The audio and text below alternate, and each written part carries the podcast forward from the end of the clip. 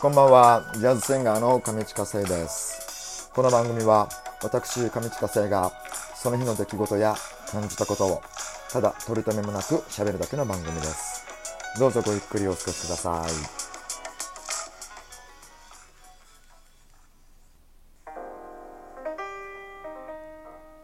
さあ、えー10月1日の木曜日、大人のほうれん草上地下生です。えー10月最初の木曜日、えー今日は中秋の名月だそうです。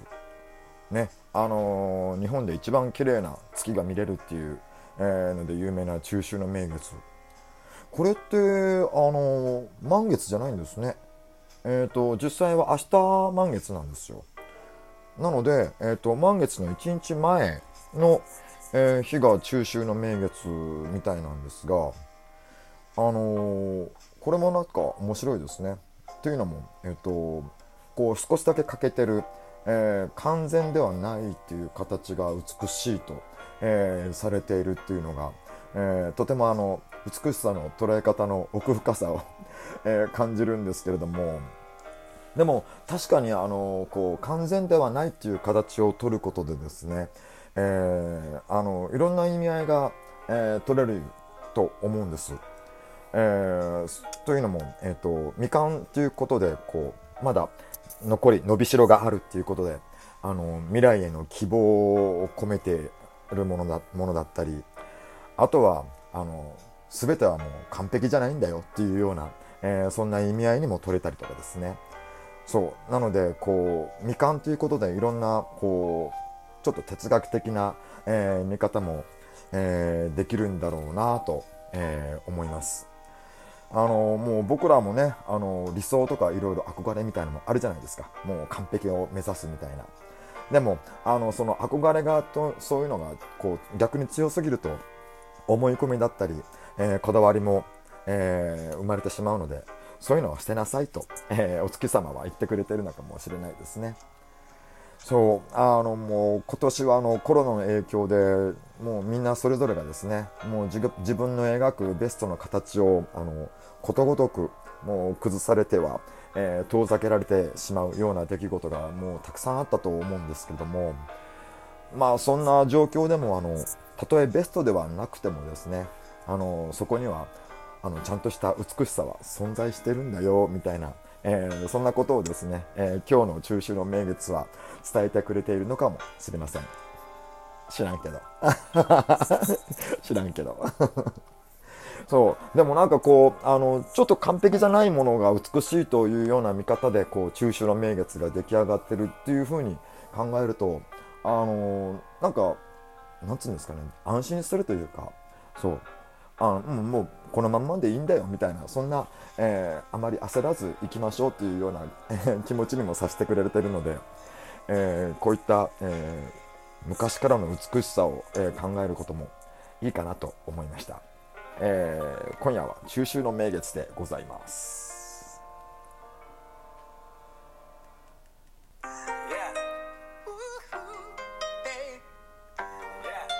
さあ、えーこの時間を使いまして僕が日頃行っておりますライブのインフォメーションをお伝えしようと思います、えー BGM は、えー今月からこの曲になりました「Deep Inside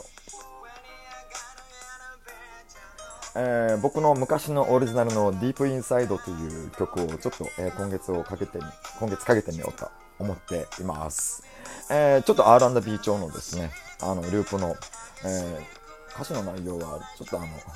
あの怪しい 秘め事のような 歌なんです。まあ、これはまた、えー時間がある時にあのいろいろご説明しようと思います。えー10月のインフォメーション、えーもう今月10月になりました。えー、あさって、ん？しあさって、えっと、今週の日曜日の、えー10月4日の、えー日にですね、えー自主自由が丘のカフェ自由が丘プラス南口店で、えー店頭ライブが再開されます。ありがとうございます。えーコロナ対策としまして、えーマイクにつけるフェイスシールドをつけながらの演奏になります。えー時間は、えー17時半の、えースタートと、えー19時のスタート、夕暮れからのスタートになります。えーよろしかったらお待ちしております。えー、それ以外の、えー、予定もですね、また随時入り次第、えー、お伝えしようと思っておりますので、引き続きどうぞよろしくお願いいたします。インフォメーションでした。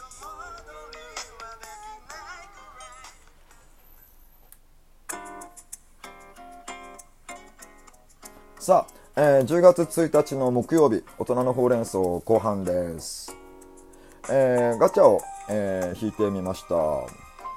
今日のお題はですね、えー、スマホの壁紙、何にしてる、えなぜそれにしてるのかも教えてというお題です。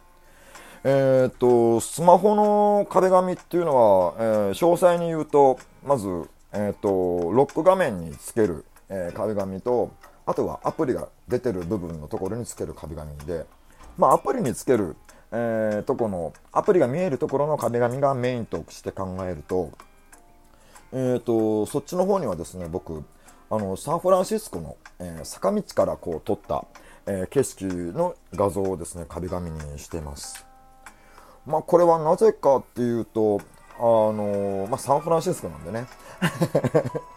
お別れだと思いますが、えっ、ー、と、あの、3、4年前にですね、えっ、ー、と、アメリカのテレビドラマの、えー、ルキングっていう、えー、ゲイをテーマにした、えー、テレビシリーズがあったんですよ。で、えー、そのドラマの舞台がですね、サンフランシスコだったんですね。で、えーと、当時結構リアルなゲイライフを描いた、えー、テレビドラマだったので映画は結構あるんですけども、えーと、テレビドラマでゲイライフをリアルに描いてるものっていうのは結構、えー、初めてなのかな。結構あのあの珍しい、えー、テレビドラマということで僕らの間でも結構あの話題になってたんですが。でそれを見ていてですね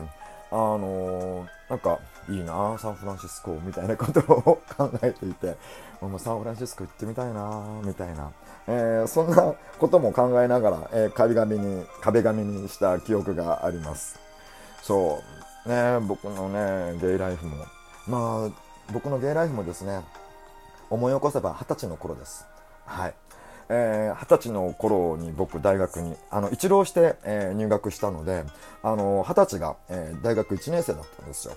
で、えーと、親元から初めて離れて一人暮らしを始めたという、えー、僕にとっては本当一大転機ですね。今までと全く違う生活を始めるっていうことで。でまたその時にですねあのトーチソングトリロジーっていうゲームービーに出会っちゃいまして。はい。あのニューヨークを舞台にした、えーと、それは映画なんですけれどもその中に出演しているマッシュ・ブロデリックっていう役者さんにもう完全に一目惚れをしたんですよ。あもうこれやばいっていうぐらいに。そこでですね僕のアイデンティティは何ぞやみたいなことがこうまたふつふつと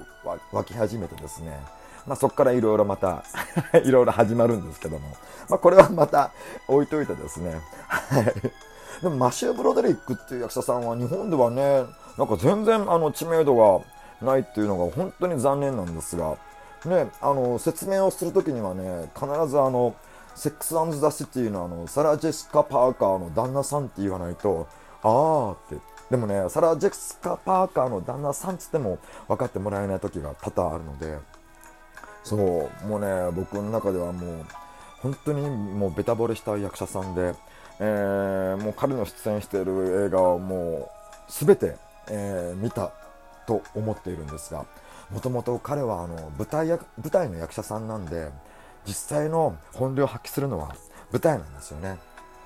ということでちょっと僕もあのブロードウェイとかにも行ってみたいなっていうなんかそんな気持ちも、えー、今蘇ってきたな えっと、今日は何だっけえっと、壁紙はとりあえずサンフランシスコです。はい。えー、えー、こんな感じで今日は失礼します。おやすみなさい。